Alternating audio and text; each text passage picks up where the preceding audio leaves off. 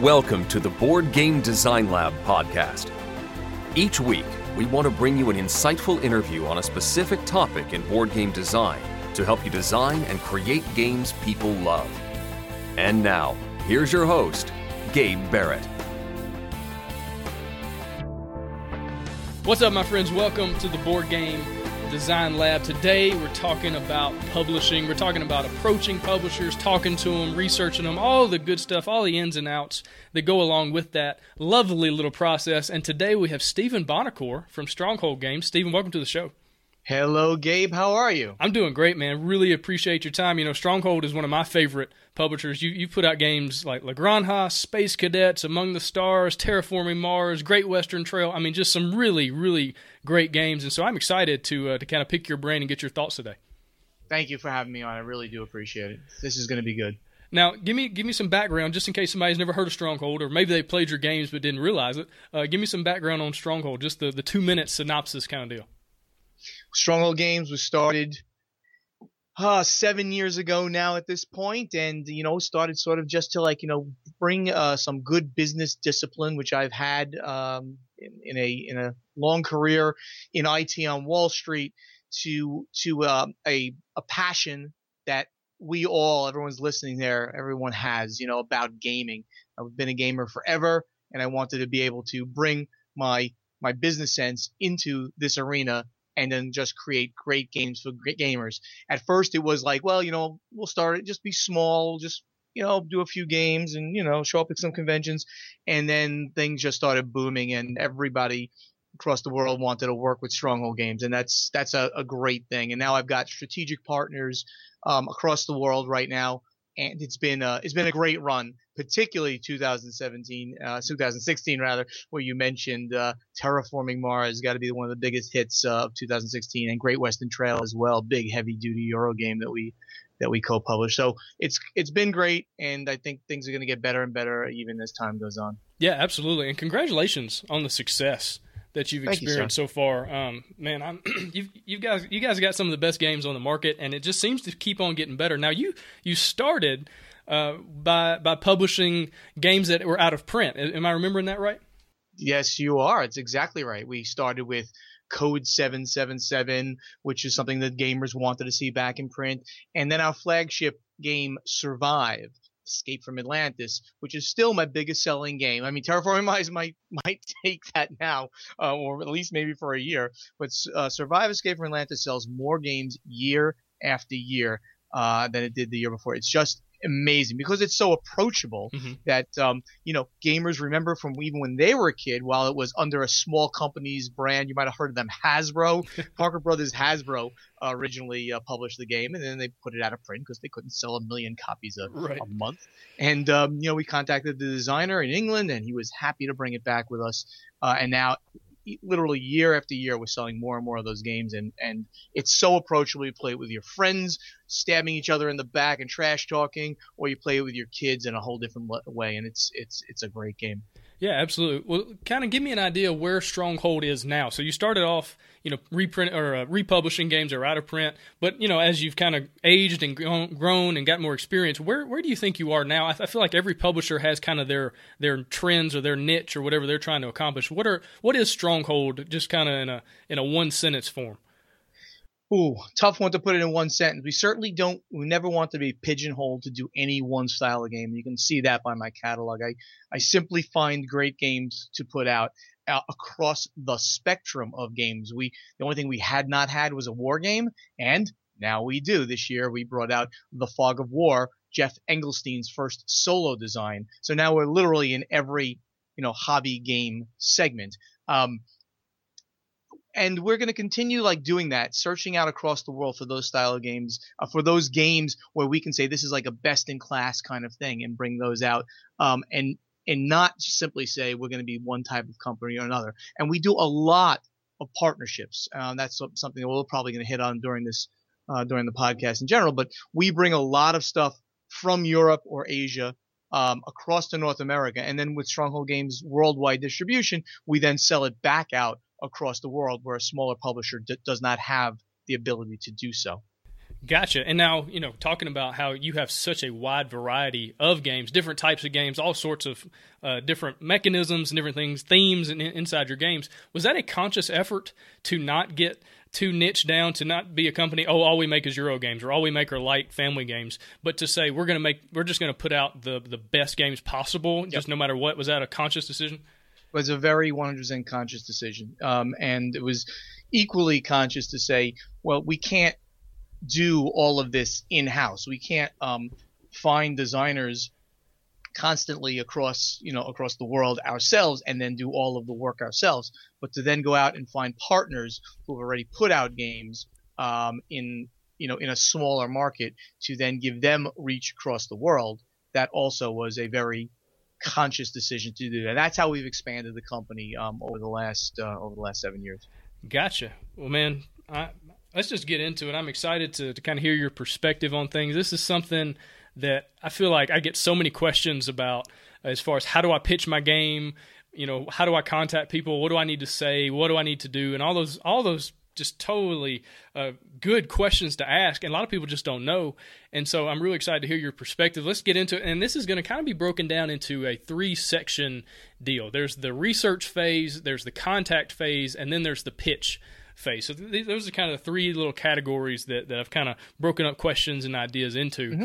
And so going into that first uh, that research, how should a designer research potential publishers? What should they look for? What should they be uh, trying to figure out on the front end before they just start mm-hmm. shotgun blasting emails out to people? Yeah, and and and I'm going to take the second part first. It's yeah. like don't shotgun blast Absolutely. emails out to everybody. It doesn't make any sense. You need to, in, in a word, to answer your question, you have to know your market. Hmm. Not only know the market, but know your market. If you're making children's games, sending them to Fantasy Flight is probably a bad idea, right? I mean, so you, you need to, who are doing games of the same weight, the same theme, the same um, genre, and that, you know, the same mechanics.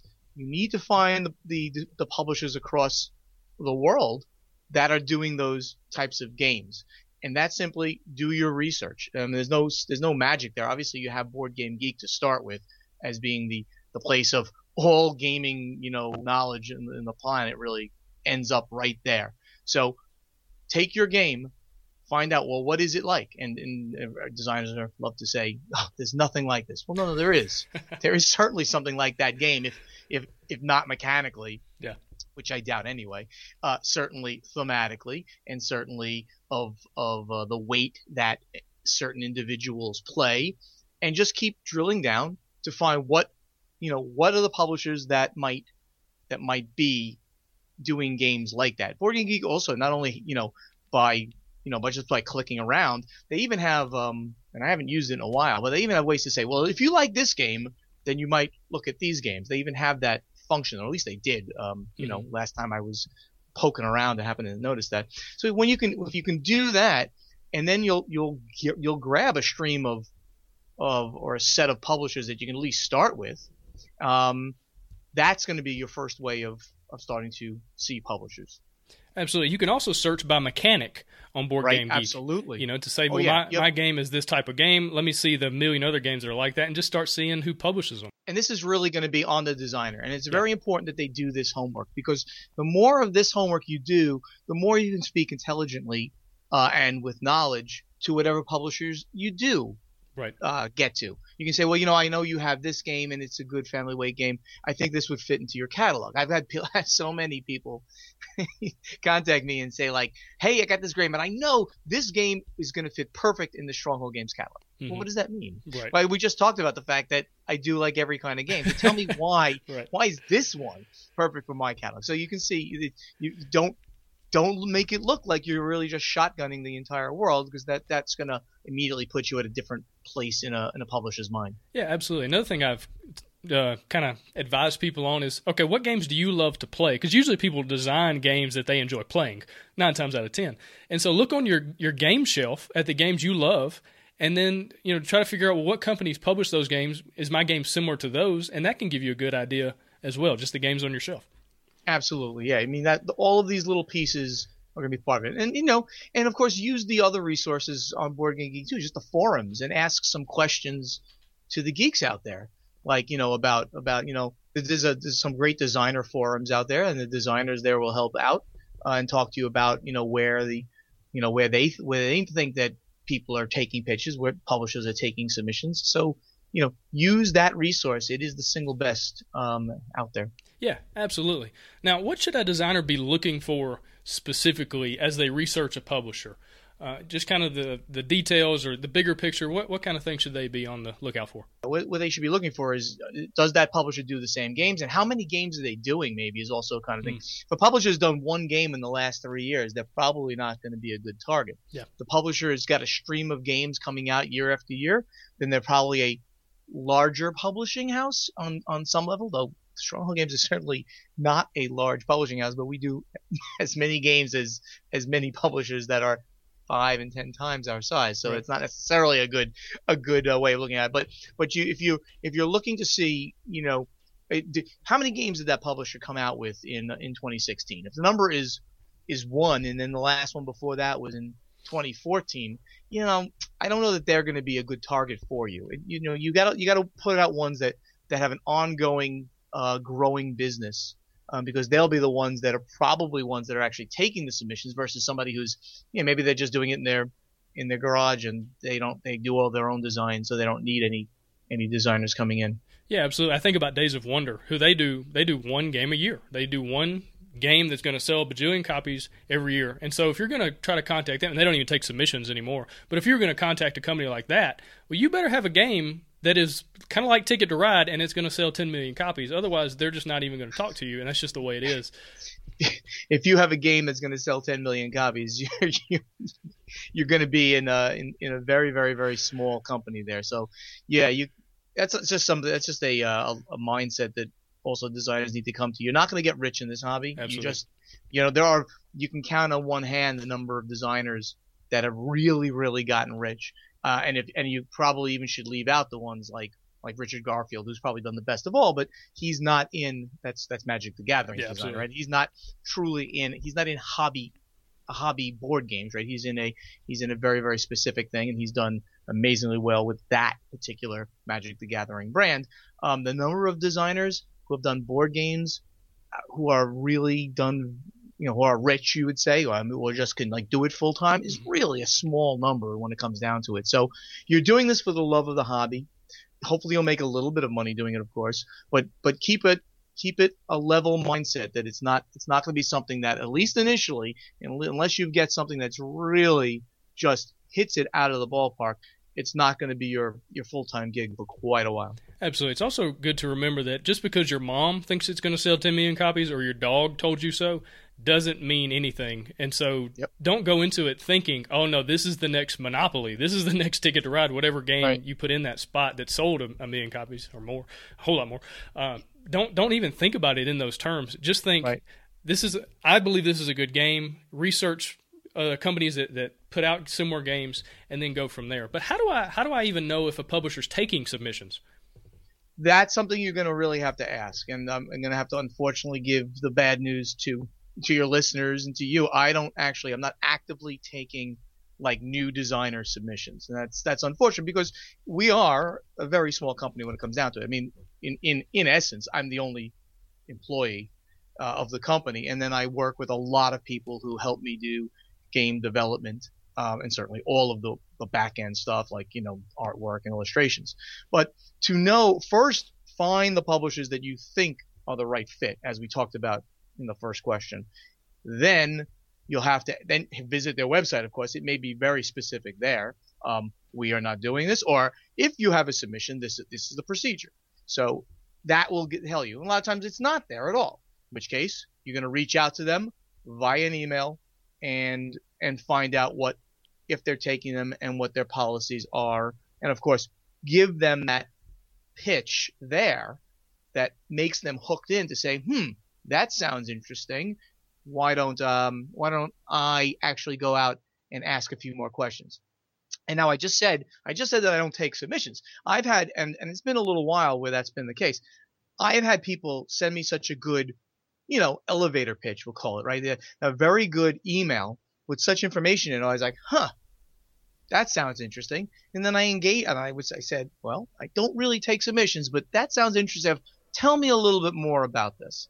And then we had a conversation. I'm not sure that any of the ones in that category I've actually taken, um, certainly published, uh, but I might have even gotten to the point where you took a prototype on some of those on some of those types of games. So you never know, but make your make that make that contact as good as it can possibly be. Absolutely, and it's kind of that whole thing. Like if you're an NFL football team and you have a quarterback, you're good at quarterback, but then Peyton Manning is up on the board for the draft you, you at least think about taking Peyton Manning. Like, gosh, we don't need him, but he'd be nice to have. And so there's always the exception that can be made. Sure, exactly. And I know Days of Wonder, they stopped taking submissions because they, after years of, of taking so many, over a thousand uh, games were submitted to them, they realized that they had never once published any of them. And so they decided just to take that out of their uh, business model entirely. So what kind of went into your mentality or your mindset as far as not taking submissions anymore, or at least not right now? My business model changed um, uh, sort of a, in a pretty fundamental way a few years ago, where we started doing more games that were co-published with a partner uh, in Europe or in Asia. So when I when I do a game with, I mean, we we have some, we have, I would say, some of the greatest partnerships out there with companies like Eggertspiele, who this year we did Great Western Trail, and Jorvik. Um, and every year they come up with new games.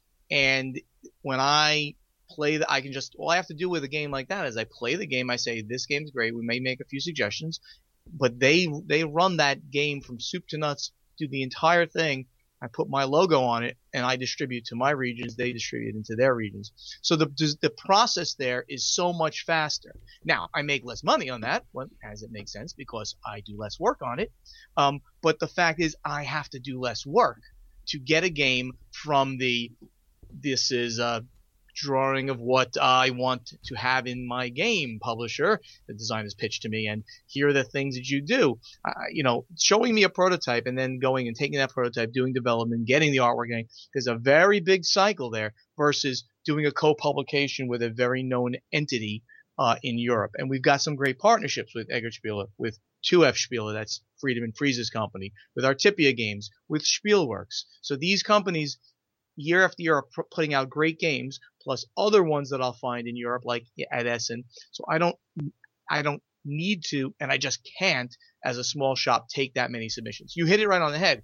Coming like Days of Wonder, and I've heard that from a number of companies that you know after like years of taking submissions, they did either zero or they did so few that it didn't make make sense any longer or you know or they simply just take very few now. And i do take them. I mean i, I just don't take unsub, unsolicited submissions. And i guess there's a difference there that should be pointed out. Yeah. Um so and sending me an email uh, you, over you know is probably going to get you a very standard reply um that i'm sorry we just have too much going on. I don't take unsolicited game submissions. If it happened that we were at BGG Con and we and I'm sitting at the bar hanging out with a few people and uh, you know and it, and you were sitting next to me and you said you know I don't have this thing and, and blah blah blah. You know there's, there's other ways of having having to get to know a publisher that is a chance that you could get a little more in front of them but those are you know few and far between and you can't stalk people either. Right. You yeah, it's can't frowned follow upon. them around you, you can't follow them around to do that. But there are potentials, and and again, when I mentioned before that when you send somebody an email, if you make that as professional as possible and you give them enough detail, they might look at it and say, hmm, there's something more there. And if they don't, well, then you know you got to respect that, and it's probably not something for them. There are so many game designs out there right now, and even further, there are so many games coming out. So a lot of these designs are getting are getting done, um, but we all as publishers are trying to cut back on some level and try to bring out actually less games and just market our our games a little bit better so that we can do a little bit less you know at the same point. You know i think gamers at some point are going to get a little saturated with everything. I don't think it's it's yet because the market is expanding so much and that's the great thing. The north american market especially is expanding tremendously. So we're selling more and more and more games every year. And i'm I mean, as in units of games, and I'm bringing out more and more games. So I'd like to swing that to bringing out less games and just selling more of the games I'm bringing out, right? Because that's Yeah. easier thing and getting you know get, gets closer to the Days of Wonder model. No, no other company will be able to do that because that's just an amazing model and it it worked for them Mhm. and only them. It's just not going to do it again. Everyone's going to have to bring out more than one game to truly you know make a make a presence in the market. So there's a lot that I just mentioned there, but um you um you have to be you have to be good at making pitches, but you have to respect who is, you know, taking submissions and who's not, and just work through it and work till you find out the companies, you know, that are good companies that are doing so. Absolutely, and and from a business standpoint, it gets into it's about risk. It's about mitigating your risk as much as possible. When you're partnering with a, a company that already says this is a great game, the art's already done, the development's already done or almost done, you're you're managing your risk. I mean, there's very little risk in, in a lot of ways for you to say, okay, slap my my company's name on it, sell it to the North American market. I mean, there's way less risk there as opposed to taking a unknown designer, an unknown game, unknown everything, having to pay for the art, pay for the development, all that. I mean, that that's a just a big difference in risk. Yeah, that's a really good point. Um, um, risk mitigation on every level is very important. When you have two publishers or three, or you know, you just a, a, a, several publishers in various countries all getting together to publish a game, we're all helping each other market it, um, to pick up the costs associated with it. So, um, you know, overall, that's a very good thing and a very important thing to do uh, for on the publishing side. Absolutely. And so as a game designer, it's you know not necessarily that people don't like your game if they're not wanting to publish it. It's just maybe they they don't have the the opportunity to publish anything that has that much risk right now. They're looking at other things that aren't as risky. Uh, you know, they want to make sure they hit their numbers. They want to make sure their their employees get paid. You know that they can Right. uh, pay all the bills and all that good stuff. And so it might not have anything to do with your game or your idea. It's just about the risk. Yeah, and you and yeah, yeah, never you're you really as a game designer of all people, you really have to check your ego Yeah. at the door. You cannot you cannot truly believe, and if you do, you're really you're really doing something wrong. You cannot truly believe that you have the greatest game ever. Right. Uh, you mentioned something that I think would be really good to bring up right now. Um, right, if your mother or your dog or your best friends tell you that it's it's the greatest game in the world, well, it's not the right people to be asking. Yeah. Because your mom is going to think you're the greatest, or I hope she does, Right. no matter what you do, right? So you want, uh, and this is a very important, be, you know, part of the research you said you did, but this is even before that, right? Before that, just in the game design itself, you do not want to get this game out to a publisher uh, before this game goes for some blind playtesting. Now that could be done at conventions where you you know you try to get people just to play the game, but that's not even good because then you're still the person explaining it. Yep. If you can get groups, and there are groups out there, again, Board Game Geek will be able to get you some of these groups. There are groups out there that will take prototypes and essentially give you feedback, uh, and they'll they'll tell you how how bad your rules are, you know how many corner cases that you you missed in this game and stuff. But that's good feedback because you need to get all that kind of stuff. You need to make sure you're you're addressing all that stuff in your final rule set and in the final in the final product, so that a publisher doesn't say, "Uh, he didn't do the work to get this to a place where I can actually publish it, and I'm going to have to do too much work to get it someplace, so we're going to have to pass on it." You want to mitigate that.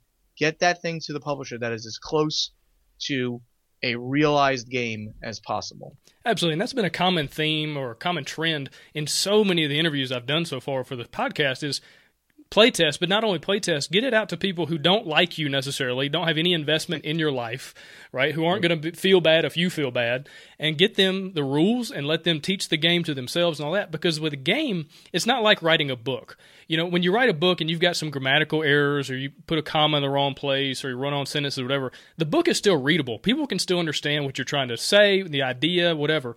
In a game, if you mess up some of the rules, like it's not playable. The game is broken and it, it won't be fun at all. It'll miss everything you're trying to accomplish. And so, you know, game design is such a different medium than so many other creative uh, ventures simply because of that. Because if, if you kind of screw up one little part, the whole thing could be messed up.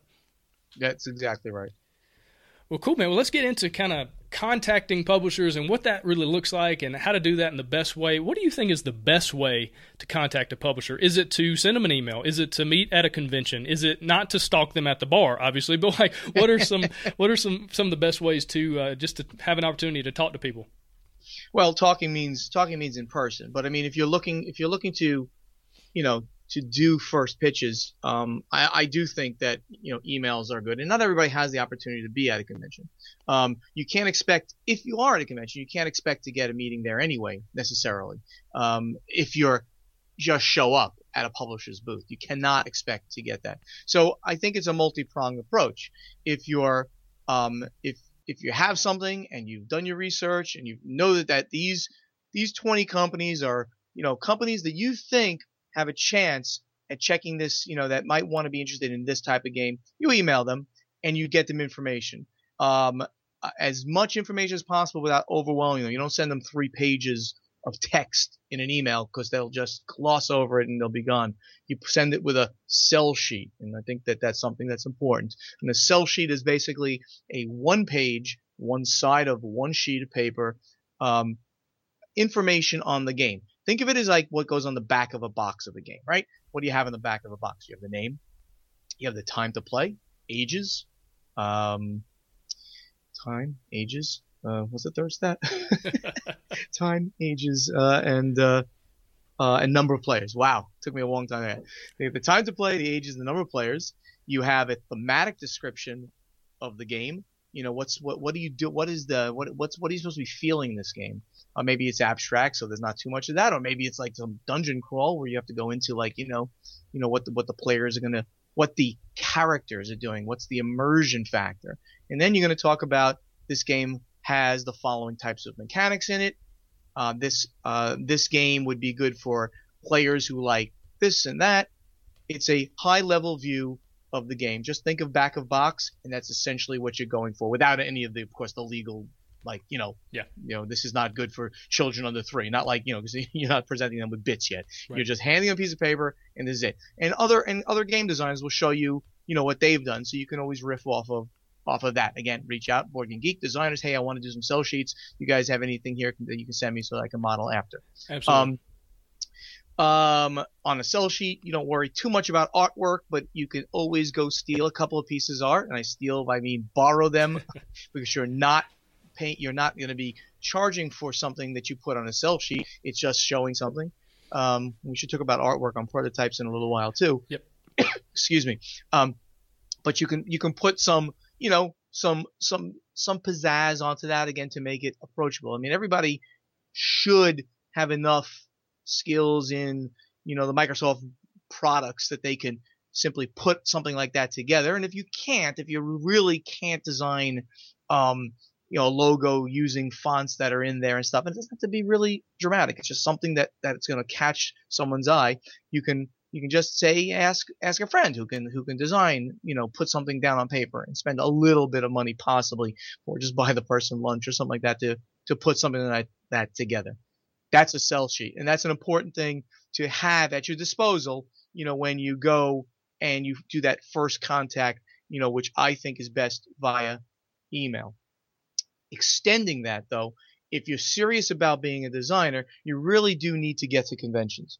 And when I say that, I'm talking about the big conventions. I don't mean the ones that go around in your town and there's 50 or even 100 people that show up. That's more like a meetup group than a convention. You got to go to the major conventions, excuse me, somewhere in the country, such as Origins, Gen Con, BGG Con to some extent, even though it's much smaller than those other two.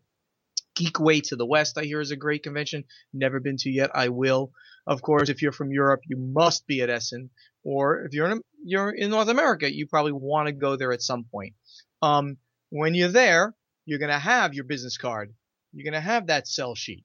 You're going to have several prototypes to show people. And you're going to be able to present it.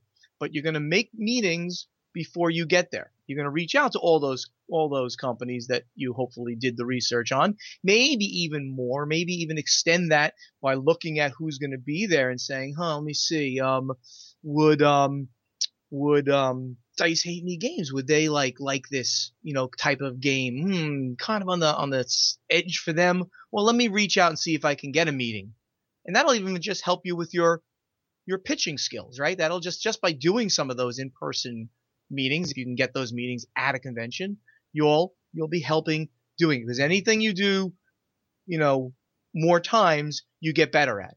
So all of those things work into um, getting yourself in front of a publisher and getting polished at doing the doing the actual pitch. Absolutely. I want to follow up real quick about sell sheets, and there's actually a section, a whole section devoted to it on the website, uh, BoardGameDesignLab.com. It's all about sell sheets and lots of examples, so you can check that out. Uh, on the website, but one thing I've seen is people have pictures of people playing their game on their sell sheet. Is that a, a good thing? Does it, does it matter? What do you think about that?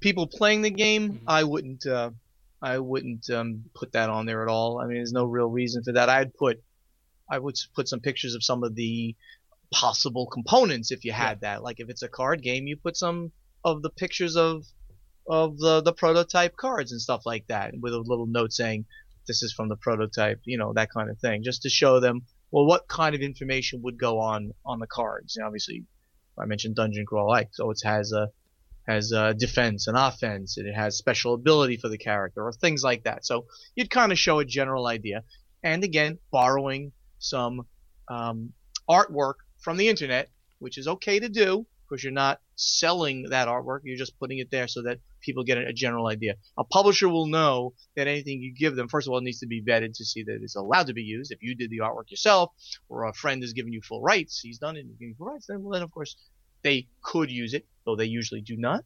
But they'll they'll know that anything you're handing them, you know, on a sell sheet or on a prototype is not what they're going to probably be using in the final uh, game anyway. Right, and that's another good point. Is don't go out and spend a whole bunch of money on art and and try to make all these beautiful cards and components and sell sheet and all that stuff because there's a good chance it's not even going to be yep. used and it's going to be a waste of money yeah, spend zero. I mean, literally spend zero on on any artwork, unless your friend did a few pieces and you want again you want to buy him lunch or you want to give a few bucks because he's just a, a nice person and, and you want to treat him well.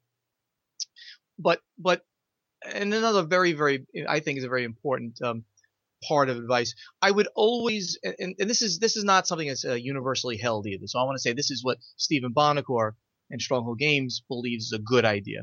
That putting artwork onto the cards um, to a certain extent, not on every card maybe, and certainly nothing you bought. Just something oh, you have this perfect picture of a paladin, and there's a paladin in the game. Just grab it, take it, put it on the card, and you know, the, on the prototype card, so that you show, well, this is sort of your vision for what it will be, and show the other stats on that card.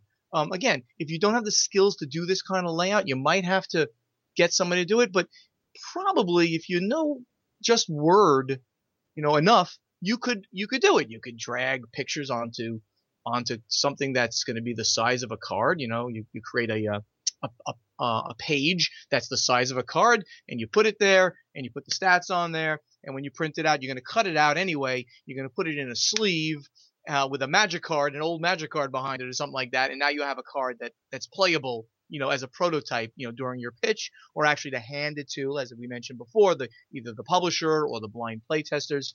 You do have to have, um, you do have to have prototypes made, uh, and prototypes change, so you don't want to make them too permanent, so to speak. You don't want to spend money necessarily making them, but you do want to have these prototypes around so that you can do the pitches and show people what you're doing. And in my humble opinion, showing them with some amount of, of artwork, which means you're showing them sort of your concepts the things that are going in versus just putting a bunch of numbers uh, onto the onto the um, onto the cards or onto the board or onto whatever you're giving.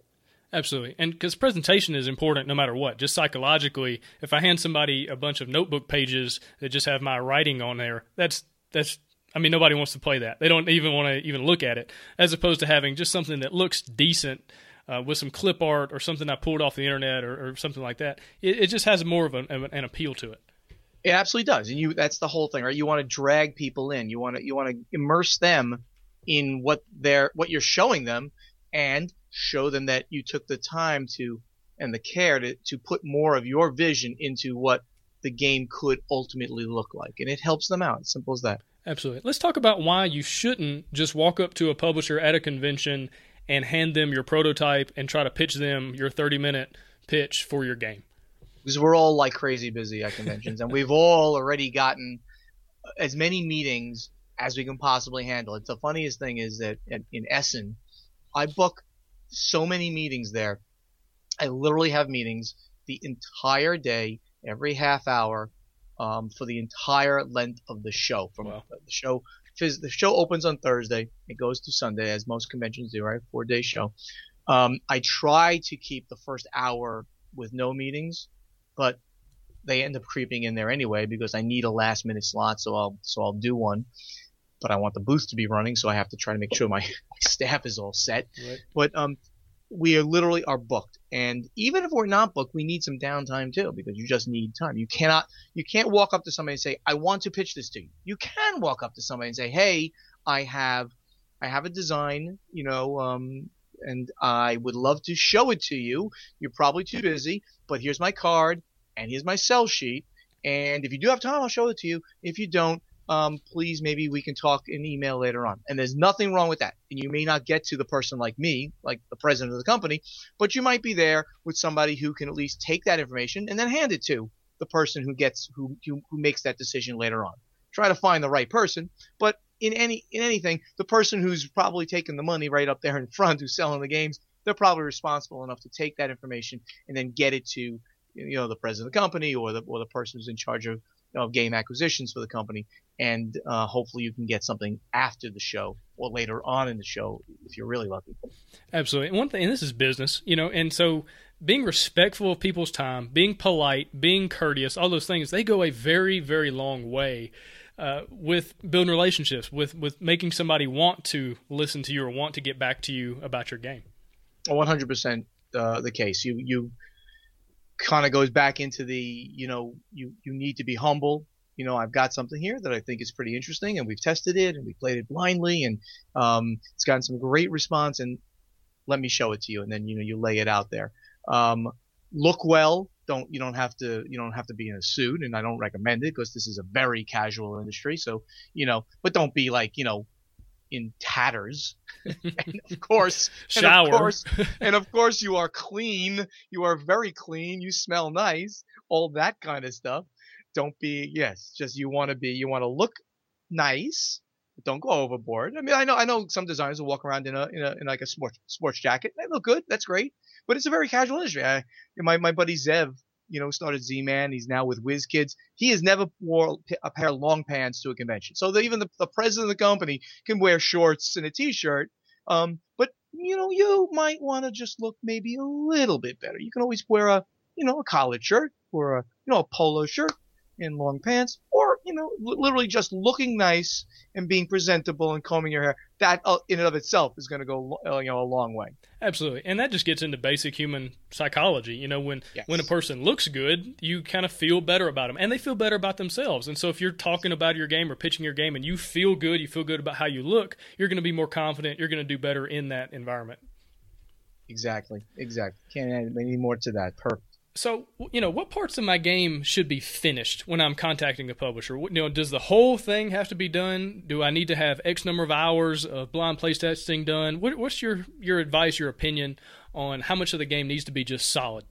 You can't you can't play test enough is really what it comes down to. Um, so the game really needs to be the game needs to be perfect, and the game is never perfect, but it needs to really be final because very, very, very few companies are going to want to simply take an idea or an alpha, you know, an alpha prototype, an alpha tested game.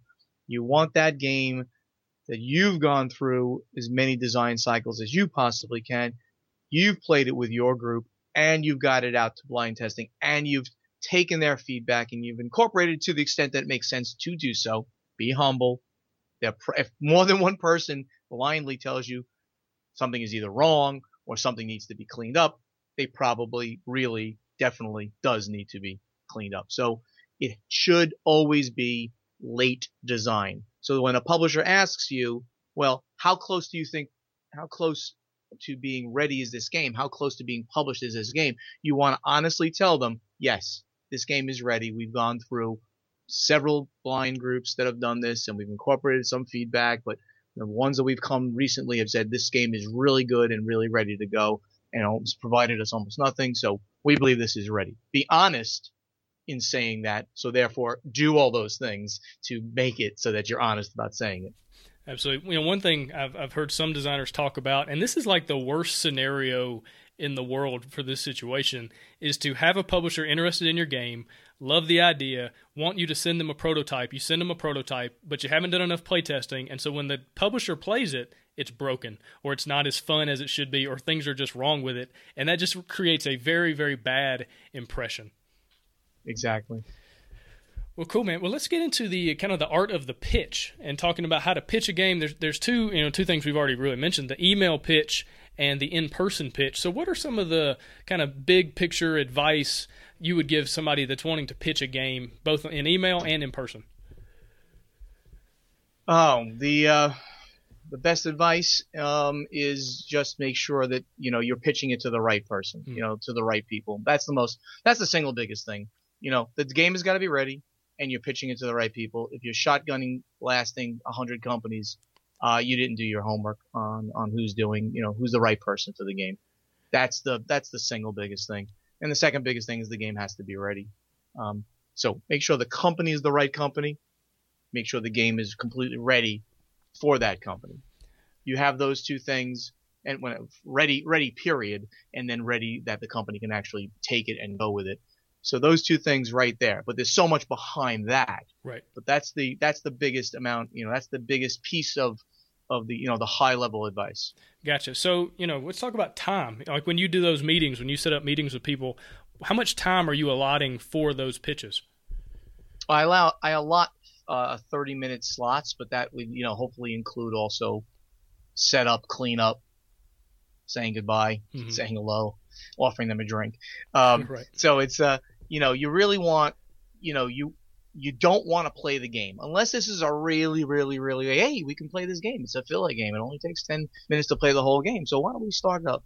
But you know, you want to be able to, excuse me, you want to be able to open the box up, put it out there, and explain how the game moves along. Um, and the, that whole explanation should definitely um, including the mechanics, including everything in the background. The whole explanation itself shouldn't go on for more than 15 minutes, 20 minutes on the outside, because you have to allow time for the publisher, of course, to ask you questions. Did you consider this? How does this work?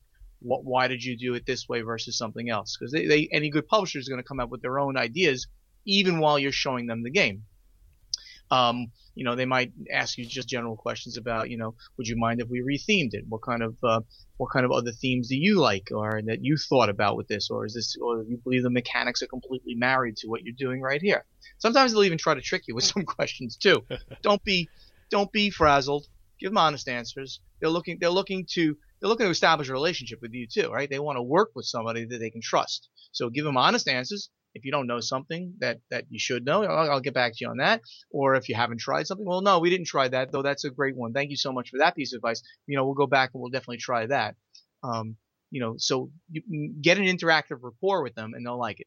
But keep the pitch itself, uh, and and you know if, if and yeah, you can always ask, like, how much time do we have? Do we have a do we have a half hour here, or do we have any more than that? Okay, half hour. Okay. Well, let me give you the high level of what the uh, the game is about, and then we can go through a few of the the rounds, so to speak, to just um, to give you a feel for how it flows.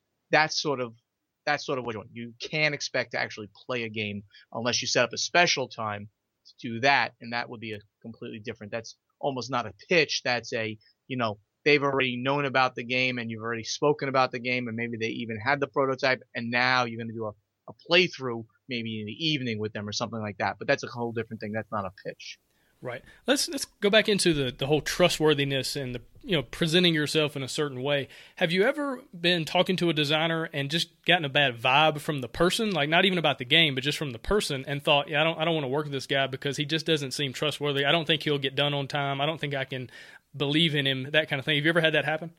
Not trustworthy per se. I haven't had a. I've had some bad, some bad feelings of people that were that could be hard to work with. Right.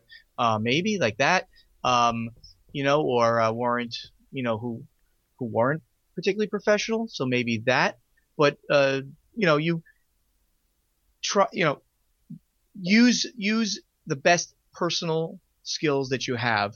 You know, bring your A game to the to the pitch. Make sure you do know the game and you can explain it in a cohesive, coherent way, and that'll go a long way. Absolutely. Let's talk about expansion. Should I should I have ideas for expansion, not necessarily creative prototypes or anything, but in these meetings, as a publisher, do you like to hear when designers have expansion ideas for ways to kind of keep the game active for multiple years? Oh yeah, I mean sure. I mean if if if a designer has um has ideas like that, mention them, and and talk about then then we can add this or we can do this. You know, an extra board. These components could do this. um, it's it's always a good thing to hear, which which also tells me as a publisher that you want to be engaged with this for a while, and it's not like you're going to throw it over the over the wall, and then you're going to go on a vacation and we're not going to hear from you. Because I like to have designers integrally involved with with the games during the entire cycle, because we're going to have to play it, we're going to have more questions, we're going to have to um, go through uh, what are the best types of components. We're going to have to get it out there. We're going to have to vet rules. So I like, I want the designer to be involved the whole way through. And if you've got ideas for how the game could get better and better over time, and maybe you even strip things out because that's always a good thing. Maybe that's a little advice that's sort of not part of pitching, but in general, your your game designs need to be as streamlined as possible, always taking things out versus adding things in. So if you have these expansion ideas where later on things can be added, that will help uh, the sale as well. Right. Now, do you have any funny stories or horror stories or anything like that from people approaching you or, or things, uh, you know, people trying to talk to you about their game and it just not going very well? Uh, that's so hard to uh, no no names to, or anything. I, no, of course I would never ever give you a name or anything. But I have had people at convention who, and I don't remember. It was just very early on, so I don't I don't know if it was a walk up type thing where I actually took it or he mentioned it and I said, well, if you come back, then we can talk. But I did have a guy come up to me and we, and, and I took this pitch and he literally took out the board and it was in crayon. yeah. He, he had drawn a map in crayons and it was some really bad version of risk, I guess is what you could say. I mean, it was just completely incoherently bad pitch and a bad presentation. And I just said, hmm, I'm sorry, this is really just not what we're looking for right now. But thank you very much for coming along. And he felt, he could tell that he was like, and he was like horrified by the fact that I didn't think it was, you know, uh, something that I would be looking for. Right. Which was really weird. And I, and I, and I think maybe now that he simply had never done a pitch before. Mm-hmm. That's the only thing I can think of that, like, you know, he would think that everybody would think this is the greatest thing in the world. And it was sad. I had another guy who pitched me War. You know the game War? Like with the playing card game where you just turn over a card? yeah. okay. Yeah, that's what they pitched me. They pitched War. I, yeah, there may have been one other thing involved with the game, but mm-hmm. it was War, and I was like, uh, yeah, this is a little bit like the game War, and I don't think it's really sellable right now. Thank, thank you very much. Right, and, they're fifty years so, too late. Yeah, yeah. It, it's that you can play on any any deck of cards. Um, so those are the kind of things. Um, um, that maybe one of the great maybe one of the great greatest pieces of advice I can give also is that you sh- you need to answer this question that every publisher um, and I ask every designer why should I publish this game why should this game be published over the other hundred games that I happen to see in a year more than that I see over all of those games that I end up seeing in a given year and why is it better than this game that has you know, some similar mechanics. I mean, some mechanics can be very high level. I mean, this your game uses area control. Well, why is it better than these other games that have used area control? What game is your game like? Oh, really? So why is it? Why should it be published? You know, over that game. So that's a very, it's just a very important question you as a designer need to answer because there are, as I mentioned, too many games getting published, too many games out there, too many designs. So make sure that you do something. Yeah, this is another great thing that I want everybody to answer that's listening to this podcast who's a designer wants to pitch. Why is your game unique? How does it stand out mechanically, thematically, or my word, fantastically? I say that to every everybody who we ever talk to about a pitch or ever talk to about game, you know, a game that that I've actually said, hmm, let me take a little deeper look. How does your game stand out mechanically, thematically, fantastically? Uh, and if you can really answer that, then then maybe you have something. But if you just re- regurgitate, well, it stands out thematically because uh, the uh, the the elves attack the dwarves first. Well, you know, that's okay, well, yeah, but we've seen that, right? We have. It's so that's not truly standing out. Um, things like that. So just answer that. Answer that in your head. Answer it. Answer it literally and and um, objectively as to what makes your game different than other games. You know, absolutely. And it's kind of the idea of now, you know, on TV, now there's a thousand channels. And so why why would anybody stop on your TV show? Like what's going to make them stop to watch your 30 minute episode, your 45 minute episode, whatever it is? It's the same thing. There's so many games and so many really good games out there right now. So if your game is not as good or better than the other games coming out, well why would a publisher want one to take the risk of losing money? I mean, this is business. But This two, business. why We would they to. want to put their name on it? You know, like they're to their name is going to be on the box just like the designer's name. And so when people look at that game they go, "Oh, this is this is really good. Oh, it's a stronghold game. Oh, okay." Or they go, "Oh, this is really good. Oh, it's a stronghold game." You know, like they're going to they're to look good or look bad on you as a publisher just as much as they're Sure. look good or bad on on the designer. And so just being aware of that uh, going in. Right. Exactly. Well, cool, man. Well, if you could kind of wrap it up, you know, as, as we kind of close out the episode, just kind of the big picture things. You know, we've talked a lot about a lot of things, and, and just kind of putting just the few main things. And for a designer that's right there in that mode of thinking, okay, my game's ready to talk to a publisher, or it's almost there. What are the main things? Obviously, don't use crayon for your board, but like, what are some of the other, just like the main things, things you've maybe even already mentioned, but just kind of consolidating it into just a few key points for somebody that's just starting out. Right. So it's it's making sure the game is 100% ready. It's late stage, not early stage. Make sure you've you've picked the right publishers to talk to. Um, make sure your game has something going on that has not been done before. It doesn't have to have created the next mechanic, but why is your game unique in one of those ways, thematic, mechanic, or fantastic ways that I mentioned? Um, and you know, be professional get yourselves to conventions. I think that the the best way of of understanding what's out there and the publishers that are doing certain things, you know, you're going to need to if you go to Gen Con, you're going to need to spend a heck of a lot of time walking the ex- exhibit floor. I mean, like your entire time almost, and walk that floor and look at every publisher that's out there and where they're from. Get some cards. Hey, I want to talk to you at some point. Can I get a card? You know, be there. If you're serious about this, you're going to have to spend some of your time and your money to do some traveling to get in front of people there. Uh, and then finally, the thing that, you know, that you can do is, you know, get that sell sheet up and get all those, that information on there. Um, and when you did that research on those first companies that you can get it out to, make sure you, you targeted them in the right way to, um, the companies that will do your kind of games and you make good contact with them um, you know, first impressions go a long way. So make sure you make good contact without inundating them with information, but you know, not with like, "Hey, I got a game. Let me pitch you." That does not work. You got to have more information there that you presented to them. Awesome. Well, Steve, I really appreciate your time. Appreciate you, you kind of just giving so much valuable advice and information. I've actually got one more question. Uh, how you feel about doing a bonus round? You want to do a bonus round here in a minute? Uh, sure. I don't know what we're talking about, but uh, Well, I've, I've got a question. I want to ask you about components uh, from a publisher side. So this is a completely different thing. Just a, a real quick question. So uh, I'm going to ask you about components over in the bonus round. And if you want to check out the bonus round and you're listening to this, go to boardgamedesignlab.com. You can see all the uh, bonus rounds from every episode. But anyway, Stephen, I really appreciate your time. So excited for what Stronghold is doing and what 2017 is going to look like. You're going in great directions. And so, man, good luck and congratulations on all the success so far. thank you very much. I do appreciate it. If you don't mind me just giving the people out there my contact information, you know, so it's Stronghold Games. You can follow us um, on Twitter. It's at Stronghold Games. We're quite active in social media.